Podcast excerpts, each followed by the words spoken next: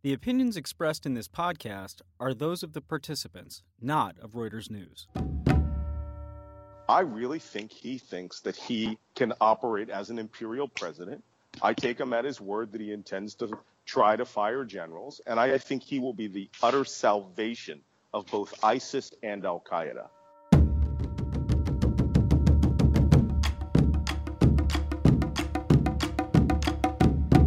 This week we tried something a little bit different. Malcolm Nance, Andrew Bacevich, and Mandy Smithberger joined Matthew Gault to talk about the security implications of either a Clinton or Trump presidency.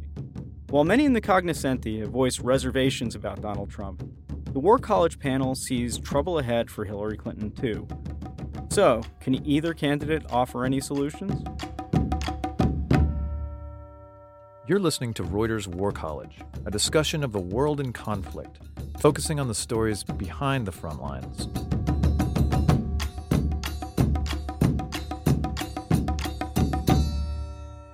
Hello, listeners, and welcome to War College's 2016 election special.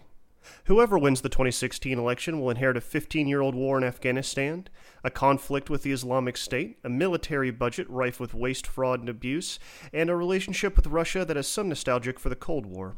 We're here today to cut through the noise and talk policy. It's been a strange election, and a lot of important issues have fallen through the cracks, so we're going to discuss the challenges the next president faces and remind the voters what's really at stake in this election. With me to help do that is retired U.S. Army Colonel and current Professor Emeritus of International Relations and History at Boston University, Andrew Bacevich. Bacevich is the author of many fine books, including his most recent, America's War for the Greater Middle East, A Military History. Sir, thank you so much for joining us. Glad to be with you. Also with us is former U.S. Navy officer and counterterrorism expert Malcolm Nance. Nance is an expert in security and has served as an intelligence and security contractor in Iraq, Afghanistan, the United Arab Emirates, and North Africa. His most recent book is The Plot to Hack America How Putin's Cyber Spies and WikiLeaks Tried to Steal the 2016 Election. Mr. Nance, thank you so much for being here. Well, I'm just glad that you could hold this on the Navy's 241st uh, anniversary. Thank you. Perfect. To round out the panel and keep us honest and hopefully on budget is Mandy Smithberger from the Project on Government Oversight. She's a former National Security Policy Advisor to U.S. Representative Jackie Speier of California and the current director of POGO's Straus Military Reform Project. Thank you so much for joining us. Thank you so much for having me. So, I want to start with Afghanistan. On October 7th, the war turned 15 years old. The Taliban is making inroads. Neither candidate, to my knowledge, and please correct me if I'm wrong, has spoken at length about the war. It didn't come up during any of the debates. Mr. Bacevich, what's the situation there and what's America's mission? Well, that's a good question. um, I mean, my sense is that the conditions in Afghanistan are gradually deteriorating. It is difficult for me to see that there are any efforts underway that point to any sort of a definitively favorable outcome. On the contrary, what seems most likely is that this longest war in our history will simply become longer still. That said, I think you actually have put your finger on the most important issue here, and that is the extent to which the American people have agreed to allow the two major candidates to simply ignore this war's existence. I made a point a couple weeks back of uh, reading the uh, convention speeches that each gave, and neither Secretary Clinton nor Mr. Trump even mentioned the word Afghanistan. So this, it seems to me, is indicative of the extent to which war has now become normalized uh, accepted as a permanent part of our political landscape. Uh, and, and indicative of the, the lack of accountability by members of our political establishment in, in ignoring this longest of American wars. I want to point out the party platforms. The Republican Party platform only mentions Afghanistan in terms of immigration from the area. The Democratic Party platform says they will, quote, continue to push for an Afghan led peace process and that they generally support President Obama's decision to maintain a limited troop presence through 2017. Malcolm, does America have a moral obligation to Afghanistan, and, and how do we end this war? Well, I, I, think we do have a security obligation to Afghanistan. I'm not sure if we, we have a continued moral obligation since we uh, killed the man that was responsible for September 11th, who dragged us into Afghanistan. You know, I, I really feel that right now, I mean, having been there in 2002, you know, and that was the first time that I went there, that we are sort of like in the period when England had its first Anglo Afghan war in the 1840s and then came back and had the second Afghan Anglo War in the 1880s and, and essentially had to annex the entire place, establish their own leadership, you know. And unlike today, there are no emirs that you're going to be able to establish there that will have any stability. We are fighting a counterinsurgency war against people that live there, and that war has been a day to day effect of their lives since the 1979 with the, the Russian uh, the Soviet invasion of Afghanistan. It's just been a it's just a component of their lives, and with God's will, as they say, they will just persevere through that. And it, if we withdraw, it will go back to the way it was before. And if we stay, then we're going to have to have a security commitment that is, you know, on par with, uh, you know, British India, where you, you have to uh, literally create yourself a security state and try to professionalize the Afghan forces for another 20 years. Mandy, do we have any idea how much the war in Afghanistan has cost us? So, the war in Afghanistan has cost about $800 billion. Uh, reconstruction has cost about $115 billion. Um, and we're going to be spending probably in the next year about another billion dollars a year for reconstruction and $4 billion a year for Afghan national security forces. Something that we've been concerned about, though, are attempts to classify the assessments as to the readiness of those forces and the inadequate accountability for that spending. Who's been trying to push through classification? So those have been our own military officials.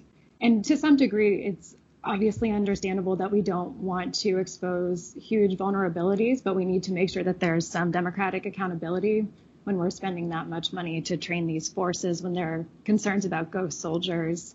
Right. There's been problems with the Afghan military, right? Uh, Afghan commanders are over-reporting their troop levels, and the Pentagon is paying for soldiers who may not even exist, correct? That's correct. I'll turn this next question over to the group. Why hasn't this come up? If we stay in Afghanistan, it seems as if we'll be locked in for 10 or 20 years. We're wasting billions of dollars to stay with no clear idea that it's helping. Why hasn't this come up during the election? What's going on? It seems to me that the absence of accountability uh, with regard to Afghanistan, the uh, the unwillingness of the of, of leading politicians even to discuss the matter is part and parcel of a somewhat larger phenomenon, and that is the refusal to evaluate what our military involvement in the greater Middle East has produced over the past several decades. So it's not simply an absence of attention to Afghanistan. I believe it's an absence of attention to, to Iraq, to Libya, to to Yemen, to Somalia, uh, you know, you you name it. And one of the reasons I think that there is this absence of attention is that both parties are implicated in this failed military enterprise. There is no anti military party. There's no party that is, in general, skeptical of armed interventionism there, there comes to be almost a conspiracy of silence. And disturbingly, the American people are willing to indulge that rather than insisting that the conduct of these wars to include Afghanistan, rather than insisting that they ought to be at the very center of debate and discussion during a presidential election year. So when you say that, it makes me feel as if the American public is the problem. We're not holding their feet to the fire. Is that accurate? Well, that that is that is indeed my judgment. Uh, that, or, or to put it another way, if, if, there is going to ever be a change of policy, a, a basic policy, if there's ever going to be a, a a move toward greater prudence and pragmatism with regard to the use of our military, it's only going to happen if enough of the American people stand up and say, "Hey, wait a second, this is stupid. This is this is not working. This is utterly unsatisfactory." That critique is not going to come from the top down. It's going to have to come from the from the bottom up. And uh, sad to say, there's, as far as I can tell, precious little indication of popular mobilization uh, around these matters. You know, we the American people still have the capacity to get get mad about stuff, whether it's the evidence by the Occupy movement, evidenced by Black Lives Matter, evidenced by outrage uh, over uh, you know sexual assault. But the American people seem to have lost their capacity to get outraged by foolish foreign policies and needless and, and, and badly managed wars. That they mm-hmm. tolerate. Yeah, if I could just step in there. He's absolutely right. I mean, the, the, the American population has this capacity to get outraged for about an hour. and this was not the way it was. Certainly, when, when I was growing up in, in the 1970s and 80s, you know, realpolitik, uh, you know, and, and the, the place of the United States in the world and, and setting strategic doctrine was standard. There is no strategy being done here. Osama bin Laden attacked the United States quite clearly in his own words in order to draw us into Afghanistan to do to us what he believed he did to the Soviet Union, and that that would bring about a clash of civilizations and it would break us economically and financially. And it almost did to, you know, in a roundabout way. But he had a strategy, and he had a strategy that was built over what he believed would be a hundred years of spreading his ideology and and dealing with the West. We are reactive, and George W. Bush, when he went into Afghanistan properly, did it quickly. But then, you know, within two to three, within three months, I believe, he had already done his shift to invading Iraq. And I know, I mean, I was on the ground when people were telling me in January 2002, stop thinking about Afghanistan. Let's get ready for the next big shift in Iraq. And I was like, what? What are we talking about? Iraq.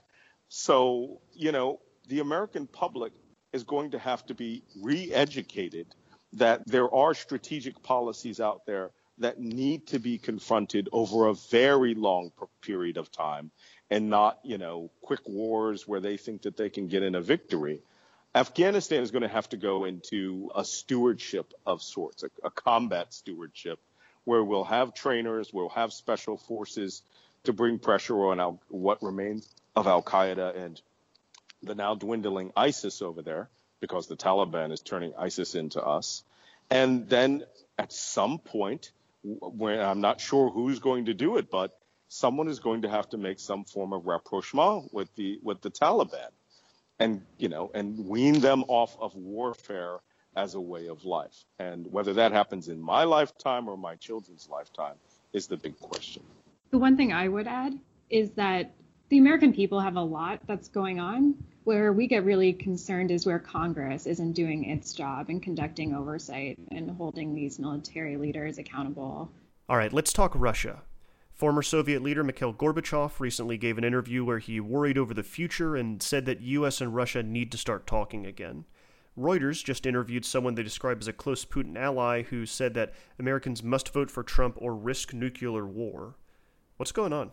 Okay, you're talking about Vladimir Zhirinovsky, you know, who is a component of the of the Kremlin's propaganda ministry. I think what's going on, and it's very interesting because I just finished a book on this where it is less about Donald Trump and it is more about Vladimir Putin and his KGB background and how he turned the FSB back into the new KGB. I mean, based on all old school Soviet operations and how he saw this opportunity to reposition Russia from third place in the world as far as an economic and uh, superpower goes to first place uh, or second place in the world by certainly creating enough mischief in this election to allow the processes that Mandy spoke about earlier, the in, in, inactivity of Congress, the inability of certainly the Republican side of Congress to not give the president anything, not one dime if he requested, including funds to combat ISIS and Al Qaeda. And Russia sees that stagnation as an opportunity.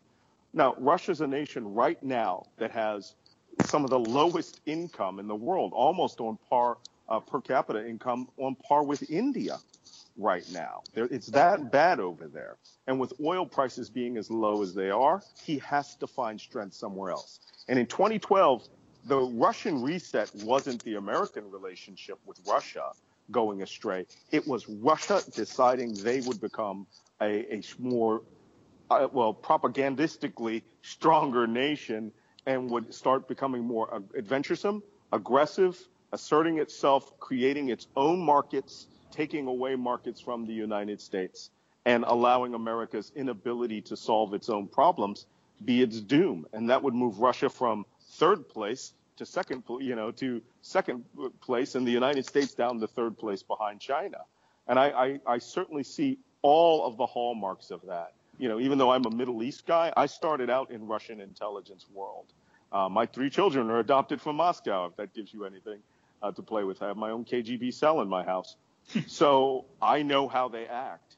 But in this case, I think that Russia is, is trying to position itself uh, as a new aggressive Cold War posture for its own public consumption as much as rattling Americans' nerves in order to create more instability. Mr. Bacevich, what are your thoughts on this? Uh, and let me ask you a specific question.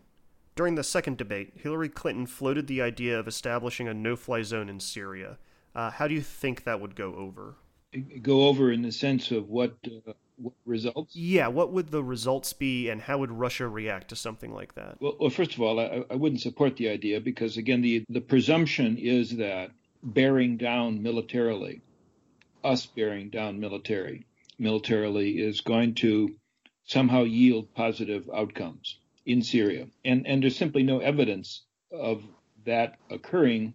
We have plenty of examples of the United States intervening militarily in the region with expectations of making things better, and it simply doesn't happen. In, in many respects, we make things worse. So I'm not for deeper U.S. military involvement in Syria. But to, to get to the to the larger question about Russia, I don't I don't think I if I I think I understood everything Malcolm was saying. I don't think I agree. I don't agree in the sense that it seems to me it's very important for us not to indulge Putin's expectations that he somehow or ambitions that he's somehow going to restore Russian uh, greatness. To Malcolm's point that this is in many respects a poor country. I was looking at some figures the other day that the the total size of the Russian economy is equal to the total size of the Italian economy. Uh, Russia is a country that, until quite recently, I believe, the population's been shrinking. And it's shrinking, uh, at least as I understand it, because Russian males are killing themselves through the uh, alcohol and, and drug abuse, not signs of a,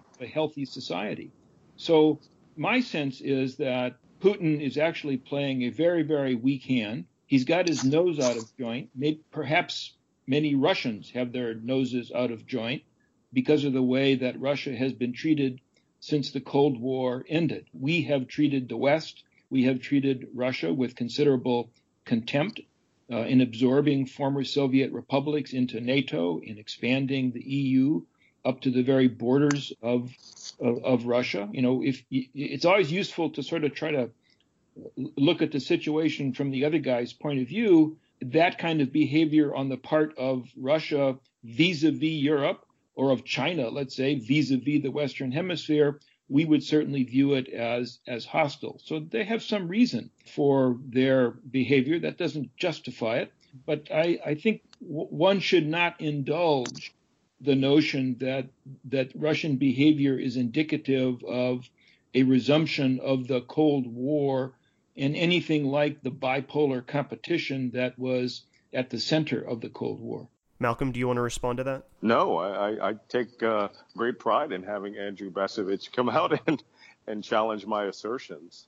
Uh, I, I, think he is correct in, in the sense that this isn't a new Cold War. Certainly not, like you said, the, the you know the bipolar challenge between the two nations, which we were, you know, nuclear missiles uh, were were being built at a, an enormous rate, and militaries were being expanded just uh, on the belief that the our opponents could get a strategic advantage over us.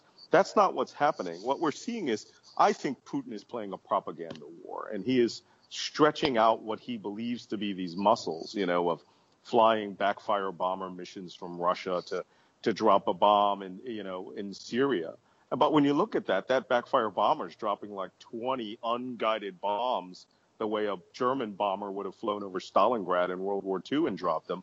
Whereas we have B 2 bomber missions that'll fly from Missouri to Iraq or Afghanistan, drop off precision bombs. and fly to Diego Garcia and then back to Missouri.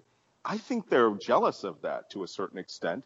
And all of these new machinations, the new deployments of battle fleets and, and aircraft carriers and intelligence collector ships and more aggressive flights along Finland and uh, the North Sea are just a, sort of a, a shadow of what they thought was their greatness. But the only way that we really know most of these things are occurring outside of the military is that they're putting them up on Sputnik in Russia today almost nonstop. So his target audience is less of the West than his own people. I, I agree with that, by the way, emphatically. But but can, can I uh, pose a question for Malcolm? Because I, sure. I, I I think it's important not to overreact to the kind of provocations that you just uh, mentioned using a conventional arsenal. But the part mm-hmm. that does trouble me, uh, and I'm only going here by press reports, is the hacking. These intrusions into crucial networks, mucking around with our political process. Now, the extent to which this is being this is a result of Russian policy as opposed to mischief makers, I'm not quite sure. But if we posit that it reflects a real policy, then I'm troubled. And frankly, I don't know exactly what we can do to persuade Putin, if indeed he's behind this mischief making, to persuade him that it is not in Russia's interest to continue down that path. And in other words, to move to a bit of a of a cyber ceasefire, uh, mm. if you want to call it that. Do you have any ideas on that? Sure. You know, Brian Williams called me one of the coolest heads in counterterrorism that he's ever met. Um, but this is the one area that I am hair on fire at full alert. I do the, the, what is happening right now, based on my analysis. I just put out a 200 some odd page book on it. Uh, this is not mischief making. This is a full scale FSB directed operation that was ordered by Vladimir Putin to swing the results of this election. And by doing it by hacking every component of the Democratic Party's machine, literally Watergate 2.0, only this time nobody got caught. They were successful. They hacked the DNC, the DCCC, the DSCC, the Hillary Clinton campaign, and, and their donors, and all of the opponents to Russia and, and the Ukraine policy, including John McCain and Lindsey Graham. Those are the only two Republicans and Colin Powell, uh, because they did they they thought his emails would be embarrassing. Those are the only Republicans who were hacked, really hacked by. We have tracked that back to GRU and FSB's branch, you know, the Special Communications Security Service, which is their version of NSA. We have also matched them to the hackings of Ukraine a year ago when they shut down three power plants and left 80,000 people out of power. The hacking of the German parliament, the hacking of French television, the hacking of the government of Estonia, and the hacking of the government of Georgia. This so, is so a what, weapon what system. What can we do to get them to cease and desist? Well, we are, you know, the president has made it very clear he has high confidence that this is the the Russian intelligence, and we are technically in the first steps of having shots, having to shoot cyber shots across Russia's bow. We don't want this to escalate to where we start dropping other countries' infrastructures, which which can happen. I mean, they have the capacity, we have the capacity, but something is going to have to be done, and I suspect that the you know, the president will order Cyber Command and NSA to launch a, uh, a cyber, I, I, refer to them as cyber weapon systems, because uh, they are essentially electronic cruise missiles at their proxies, which is the criminal bearers, we call them. These are their hackers that the sub that subcontract for the FSB and the um, and the GRU, and will take their money. You know, these are the guys who steal credit cards and do ad fraud and earn billions through illicit internet activities. So that would that's where I would go because it doesn't directly affect the Russian government and it takes a big chunk of change out of the people that rely on the Russian government's permission to operate in cyberspace. But but I mean uh, so we so retaliate. Uh, we have to. But but re- the response to retaliation could be uh, to bring Russian authorities to their senses. Right. Retaliation could the, the response could be further escalation. You know, Richard Clarke himself warned years ago about a cyber Pearl Harbor. And right now, what we have is we have a slow, a slow roll placing of a 50 pound weight on the scale of the U.S. election. And now that they've been called out, you know, the only thing left to see is do they directly attack us on election day by, you know, messing with not the voter rolls, but the, the statewide tallies. Mm. And if that's the case, then there's your Pearl Harbor. I mean, the U.S. election process has been screwy, but it's been relatively solid for 240 years.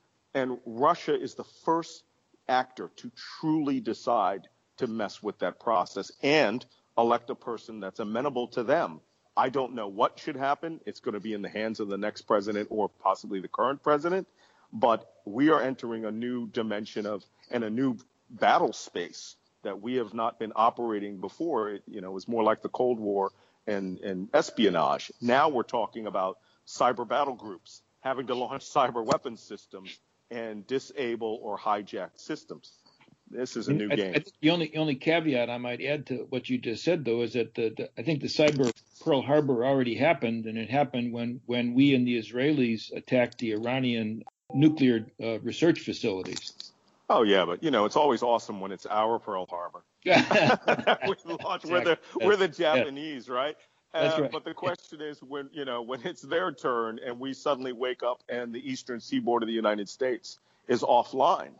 Right. Uh, and it's not the Iranians, or it's a proxy group that's been given that capability using FSB software, or they give it to some ISIS hacker group, which is something I tracked in another book that I have next year, then you know this thing will quickly escalate See, into cruise if, missiles. If, if I may, I mean, and this is a, I think, an excellent example of what we should be hearing presidential candidates talk about.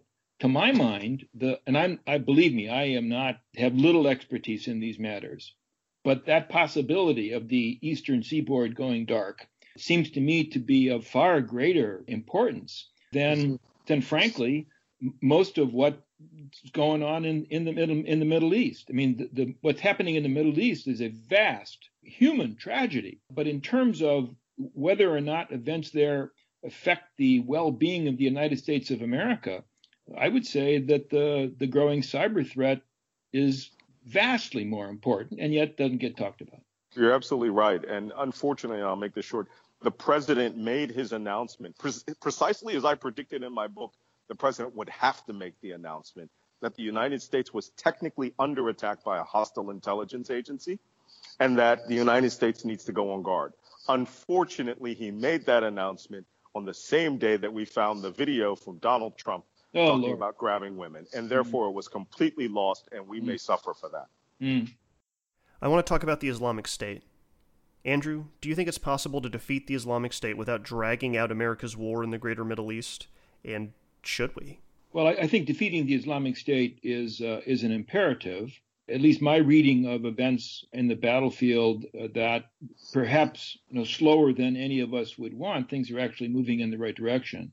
How this long-awaited offensive to liberate Mosul unfolds will tell us a lot, I think, about where things are headed. But my argument is this that however necessary the defeat of ISIS is, when that day arrives, it, it's not as if that then enables us to declare final victory, go home and say, well, good, everything is fixed now. ISIS is a manifestation of forces that will will persist even in the absence of ISIS. And and the really the larger strategic question is how can we restore some semblance of stability to that part of the world?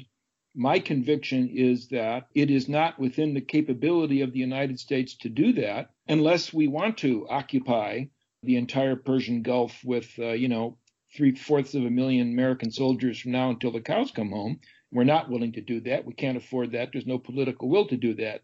And so the solution, that is to say, the, the path to restoring stability, to my mind, has to come by mobilizing the powers in the region who may differ with one another on any number of important matters, but who in fact share a common interest in restoring some semblance of stability, in maintaining the state system that, for the most part, the Brits uh, created in the wake of World War I. So our task is not a military one, our task is a diplomatic one, and that is to persuade Iran, Iraq, Saudi Arabia, Turkey, uh, you, you name it, to set aside, at least for the moment, their differences and to make common cause in addressing uh, what really is a transcendent and for them existential threat. They need to collaborate to restore stability. We can't do it for them.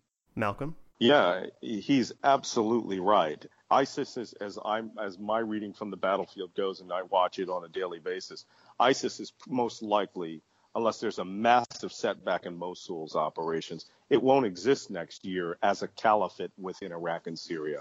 They're surrounded on four sides right now, and the the mission is a is a meat grinder, and that's what the intent is is to grind them down. And I think they're soon going to be coming to their Okinawa moment where uh, you know the families will be throwing themselves off of cliffs and and the fighters will be throwing each and every one of them at their enemies with suicide attacks.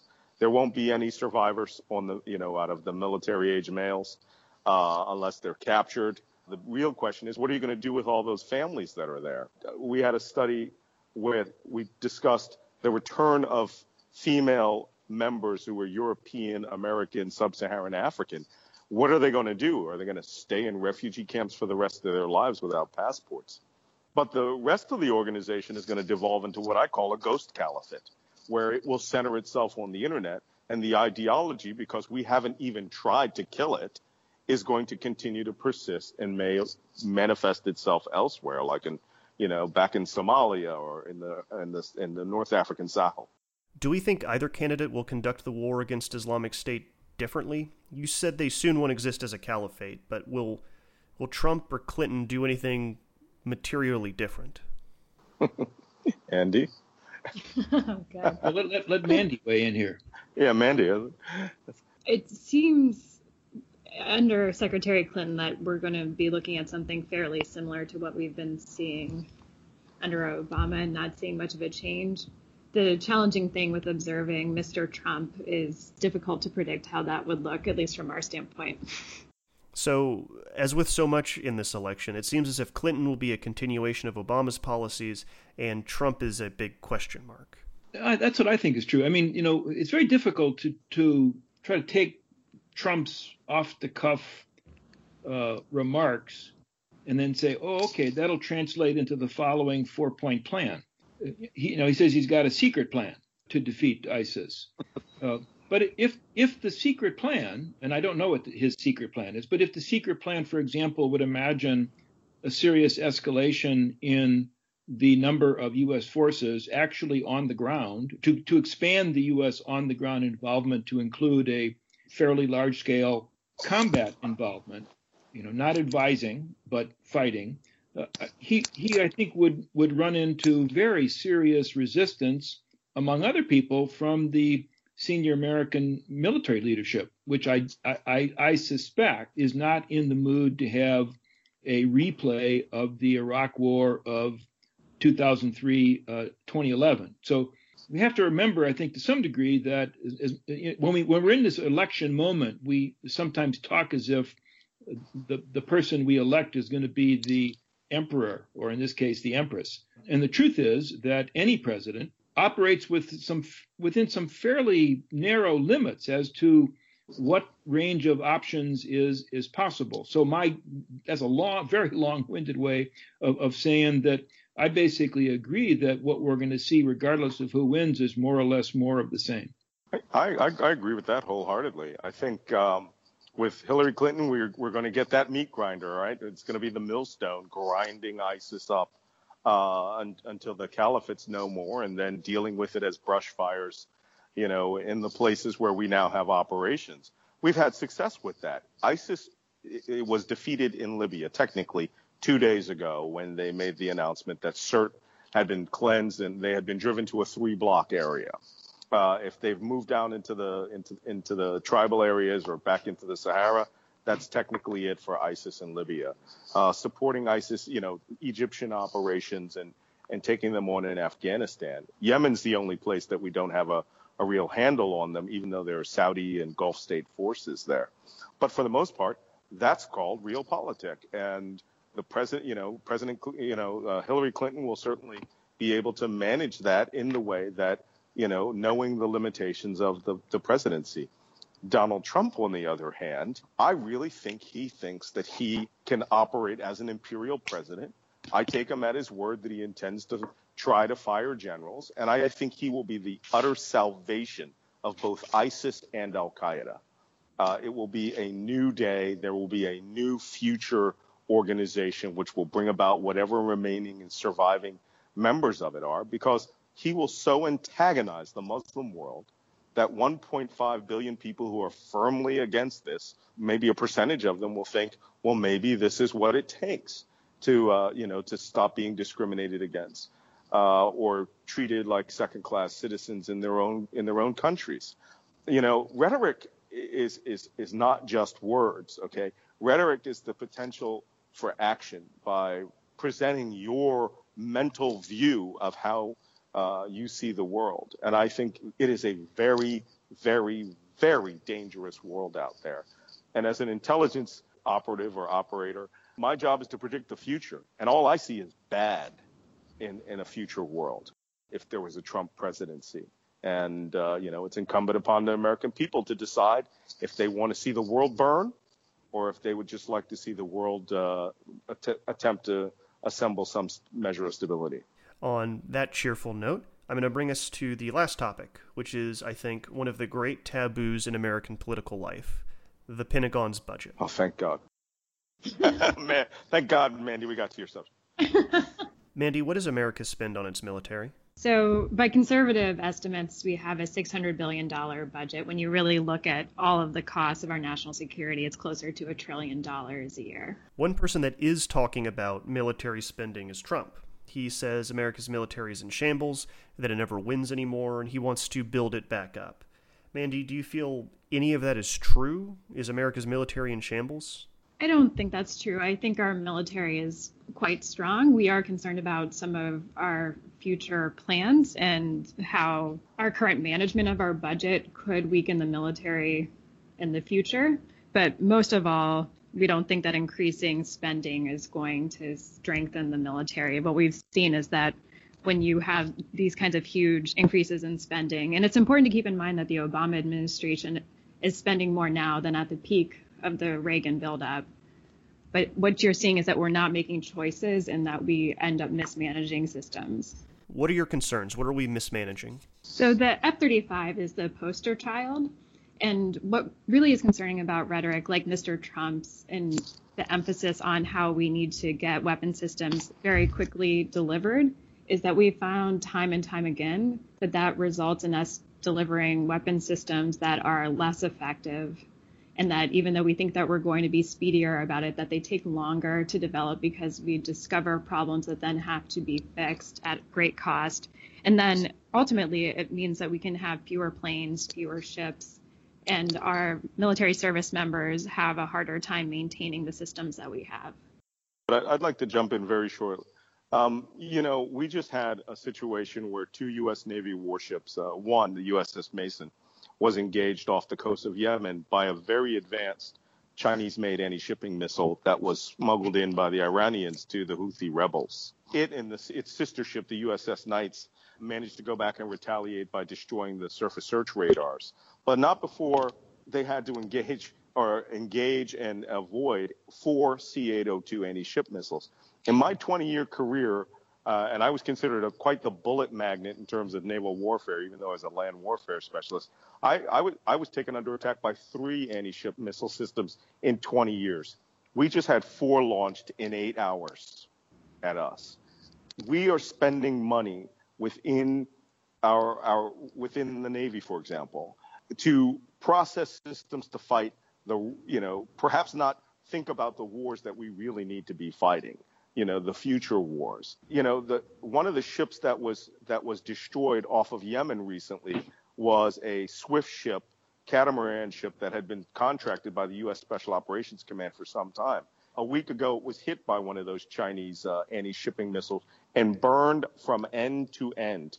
It was a contract ship it wasn't one that we constructed but some of the warships, like the littoral combat ship, just don't have the capacity to fight a multi-dimensional war the way an unlimited brawl is going to be in a future war.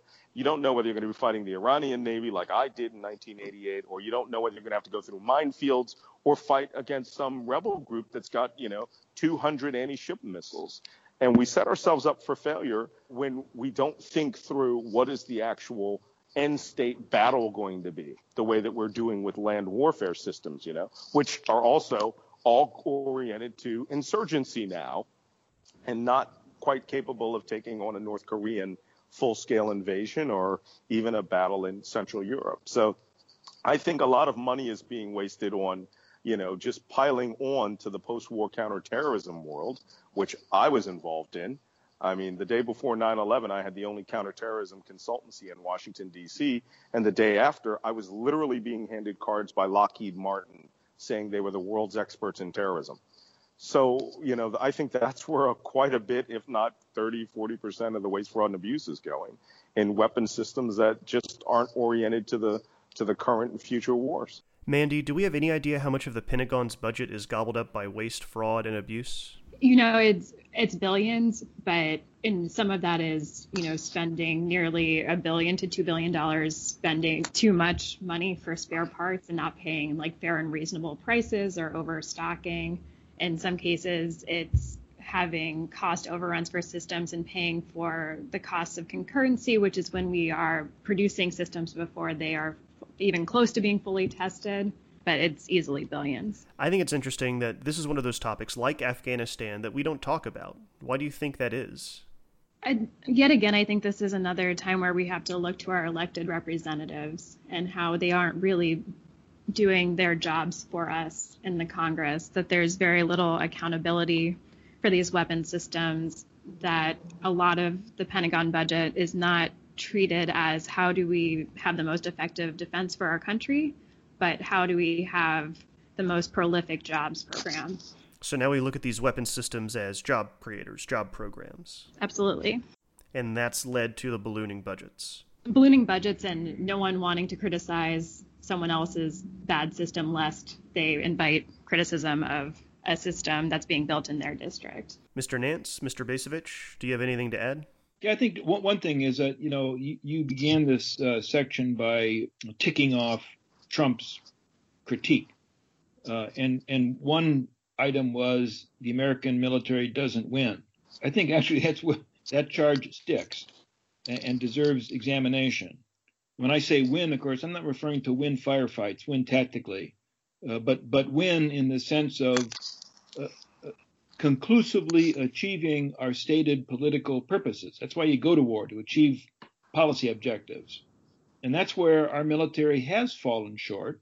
And again, that's where there really ought to be a very lively discussion. Why why don't we win? What's the problem? Is is the problem political decision making? Is it senior military leadership? Is it the way our forces are designed, equipped, trained, uh, the way our officers are educated, all of the above? But it is politically a lot easier. I think this is particularly true within the Congress, simply to say, we've got the world's greatest military, I support the troops, and, and let it go at that. So when you talk about waste, fraud, and abuse, I don't know how much money. Uh, I mean, Mandy says billions. I'm sure that's true in terms of too many spare parts or of weapon systems that that cost too much. But but the real waste that ends up being into the trillions when we stack up the expected ultimate cost of our wars in the in the in the greater Middle East, it, it's a waste of wars that are arguably unnecessary in some cases and certainly ill managed in almost every case. And those shortcomings, it seems to me, really deserve to be scrutinized far more closely than they have been. It's, that is an excellent point. And, you know, if I could just add one last thing, there are some components of the U.S. Armed Forces that really can be done away with. And I'm talking about two of the three arms of the nuclear triad. Uh, land based ballistic missiles, for all of their precision, for all of their throw weight, only have one mission, which is deterrence. And that deterrence can be equally done with the submarine ballistic missile force that we have. Land based bombers are now being used as bomb trucks. You know, we launch a B 52 out of Guam or, or out of Diego Garcia, it's going up and it's running eight 16 hour missions with 84 precision, you know, JDAMs. Uh, that's what they're being used for now. They're not they're not part of you know the alert system to penetrate Russian airspace anymore, nor should they be. You know, and I'm sure there's a that's possibly uh, a, a good 50, 100 billion dollars a year right there. So you know, for systems that could be brought down to one leg of the triad that is invulnerable and certainly will provide the deterrence that we need. Mandy, Malcolm, Andrew, thank you so much for joining us and taking us through the issues that we don't talk about enough. Thanks for having me. Yeah. Yeah, Our thanks so pleasure. much.